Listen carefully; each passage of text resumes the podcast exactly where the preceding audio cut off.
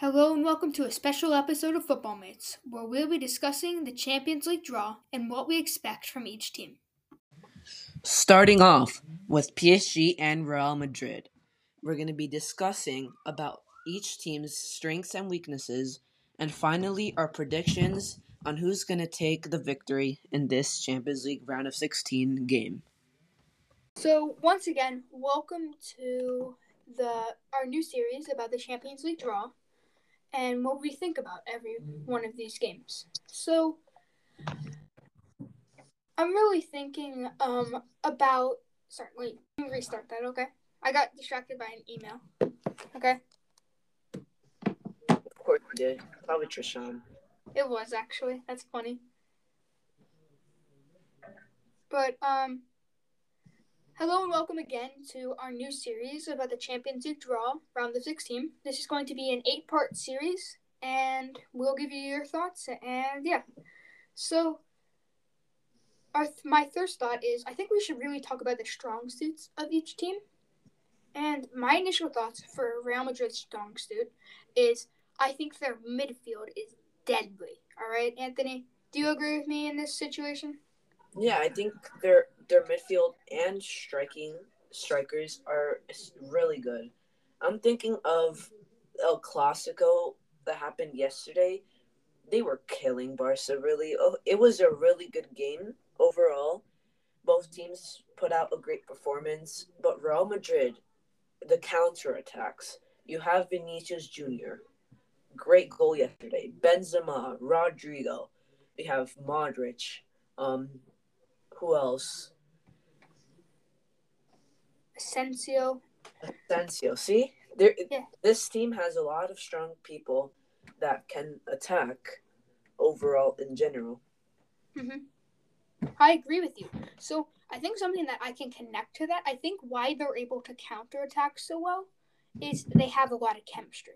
Yes. And comparing them to PSG's chemistry and even Barca, talk if you want to talk about Barca, those teams they're not going to have as much chemistry because they won't have a lot of young peoples. But for PSG's uh, example, they are a newer team together. They signed a lot of signings over the uh, summer transfer window, and it's still a new team. So that's so that's where Real Madrid will be able to beat them with the chemistry. But if we're thinking about PSG's strong suit, I think we're definitely going. We need to talk about this front line. And although I've said in previous episodes, they they they need to work together. They need to work better with the back line. I think that this is starting to come together. And in recent games, recent Champions League games, I should say, against Club Bruges, and it's been there. And that's what they were missing. They needed the connections. But even though they may not have as much chemistry, I think this front line is starting to work really well together. I think also PSG, they do have strong keepers. And at the moment, Real Madrid doesn't. And I think that they don't. What do you think that PSG has? Well, I disagree with you on the front attack. I think that their their main strength that they have right now is their midfield. Yeah, sure, they have. Talking about the striking position, they have Di Maria, Messi, Mbappe, Neymar. These are really good players. When they when they when they play, they put out a great performance. But PSG, I feel like they don't know how to use any of these players at all. Hmm. You can almost call them like names and actually yeah, not. Name. They're yeah. Not like, They're just names yeah. at this point. But like but, you said, they don't have enough chemistry, or like they don't know their like people don't know um each of their play styles.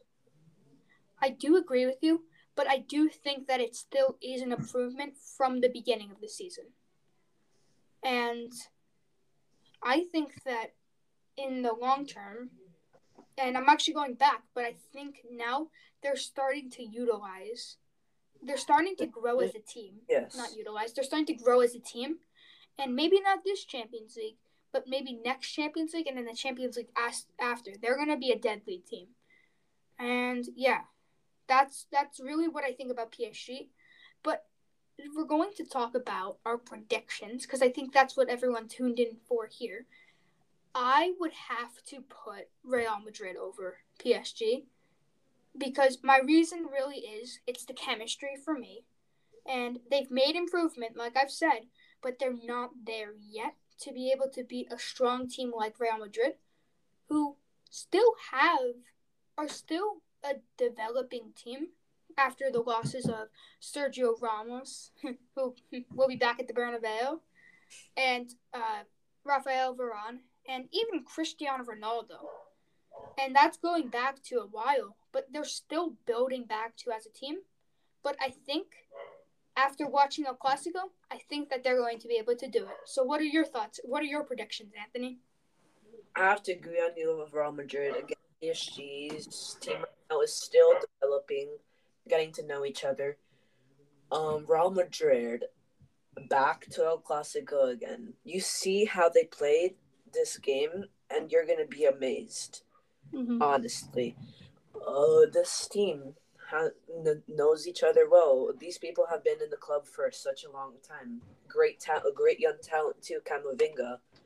Um, also Federico Valverde. He scored, a t- or well, in general, the team scored a insane goal, like for the winner in the 98th, 98th minute. They just know how to play each other. That just that counter attack just went so well uh, Real Madrid is really good right now. That's all I have to say about mm-hmm. them right now. All right, so that's what Football Mates thinks of PSG versus Real Madrid. I can't wait to watch this game and see you next time. Thanks for listening.